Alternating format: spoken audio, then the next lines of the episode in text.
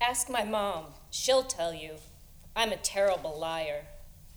From the first time she caught me shoplifting a pack of juicy fruit at Woolworth's when I was five, she knew. You were holding it under your skirt, staring up at me with those big brown eyes, she'd say, as if I couldn't see you were hiding something. It's Friday night football, the fall of 1977, a preseason scrimmage to get everyone psyched to go back to school. I'm just three days away from becoming a sophomore at Albany High. Go Cougars! We're playing a team from Concord or Piedmont or one of the other East Bay suburban high schools we thought was bunk. I'm in the stands with my friend Lindsay. She has long blonde hair, she flips a lot, and wears jeans so tight she lays on her bed to zip them up. Her hips whip side to side when she walks. She's a riot. As soon as the game's over, we ditch the football stands and meet up with Tanya and Jasmine from the varsity cheer squad. We find a, a secluded pl- place in the baseball bleachers. There's not a lot of time.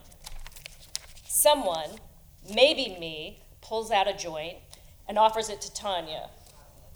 She's the alpha female of the school, tall, black, and beautiful, with an afro big enough to frame her face, but not so big as to wiggle when she does her cheers. Tanya takes a hit, holds it. Good stuff. Lindsay elbows me. I elbow back. We're getting high with seniors. Drop it, says Jasmine. Someone's coming. The sound of heavy boots clang on the metal benches. Fee, fi, fo, fum.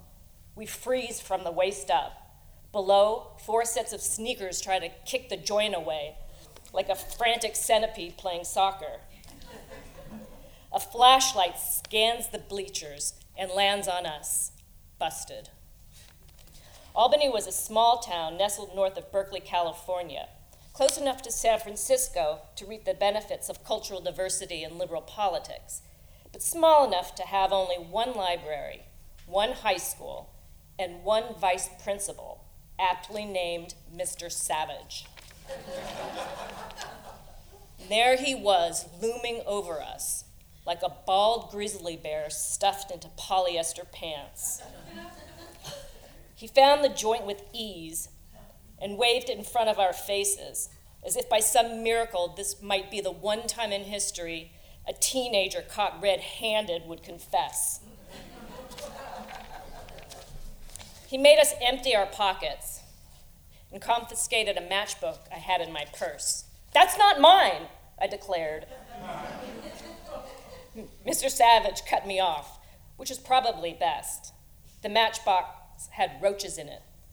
Not cockroaches, the other kind. That asshole wouldn't even let me explain, I told my mother later that night, playing on her disdain for the patriarchy. I was holding it for someone. Who? she asked, lips pursed, eyes icy. I'd rather not say. We're in the kitchen. Mom was tired. She hadn't planned on raising two girls on her own, but that's what happened. Mom was tough. She once got a job with street maintenance, operating a backhoe, just because some chauvinist piglet at City Hall told her those jobs weren't for women. But she was fragile too. She had a nervous breakdown in the 60s and had been in and out of therapy ever since, finally becoming a therapist herself. Jungian, Freudian, neurolinguistic programming, aka NLP, you name it. I didn't want to lie to her, but I had to. Who? she repeated. Reggie.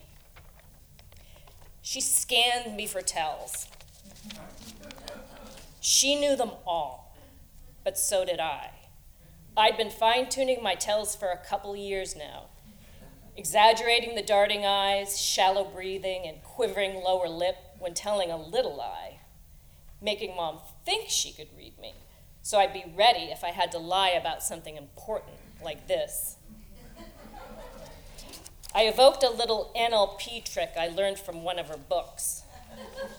Looking up and to the left, as if recalling a memory. I, I waited a beat, took a breath, and looked her straight in the eyes. Reggie asked me to hold it for him. My daughter, my daughter says it isn't hers, and I believe her, she told the principal Monday morning in his office. Principal Walker was a grilled cheese sandwich on white bread kind of a man. He sat calmly behind his desk like Mr. Rogers in a suit, while Mr. Savage hovered as if he didn't even know how to use a chair. Reggie, Savage smirked. That's mighty convenient. Reggie was a known drug dealer. His family moved to Richmond over the summer. He didn't go to Albany High School anymore. Mom trained her, trained her eyes on Mr. Savage like a sniper. I don't appreciate your attitude. I swelled with pride, admiration, and shame. The pot wasn't Reggie's, it was my dad's. I stayed with my dad in LA a couple weeks every summer by court order. He lived in a dank bungalow in Silver Lake with, with a lanky blonde named Kitty. Kitty was my stepmother at the time, but that wouldn't last. My dad grew weed all over town Topanga Canyon, a rich lady's backyard in Brentwood, terracotta pots on his deck before a neighbor ratted him out. He'd grown it in the hills behind our home in Laurel Canyon when my folks were together. It didn't cause their divorce, but it factored in. My mom didn't think selling dope counted as having a job. Kitty drove an MG convertible and smoked low, low tar merit cigarettes because she was trying to quit. That summer, Dad had a good harvest, and there were garbage bags full of weed in the basement where my sister and I slept. I asked Kitty if she thought Jim would mind if I took some home for a friend. Probably not, she replied, but he doesn't need to know. Kitty loved conspiracies. She put a couple buds in a baggie and told me to stash it. Whoops. She, she put a couple bags, a couple buds in a baggie and told me to stash it in a roll of socks for the plane. then she asked me if I wanted to hit a Coke. No way. I was, I was only 15 and I wasn't a druggie. I was a good student, solid A minus, B plus, but Mr. Savage glared at me like I was a total burnout. Mom and I ignored him, making our case directly to the principal. He was totally buying it. Then Savage had to remind him rules are rules. I got suspended for the first three days of my sophomore year. Ouch. I hated lying to my mom, but it was a calculated misdirection. If she knew the pot was my dad's, and that his new wife had given it to me, she'd go ballistic. My parents would be back in court fighting over custody, child support, visitation rights. It would have been an all out war. I couldn't do that to my family. Our wounds had barely begun to heal. It took me 40 years to come clean to my mom. By then, she'd forgotten the whole thing. Despite my apparent natural aptitude for deception, dishonesty is repugnant to me. I can't stand to be lied to, and I try really hard not to lie. So please don't ask me my age.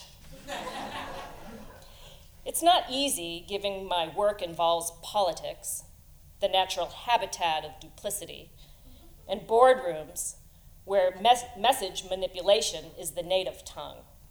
But in the end, I believe real power and the harder task is simply telling the truth.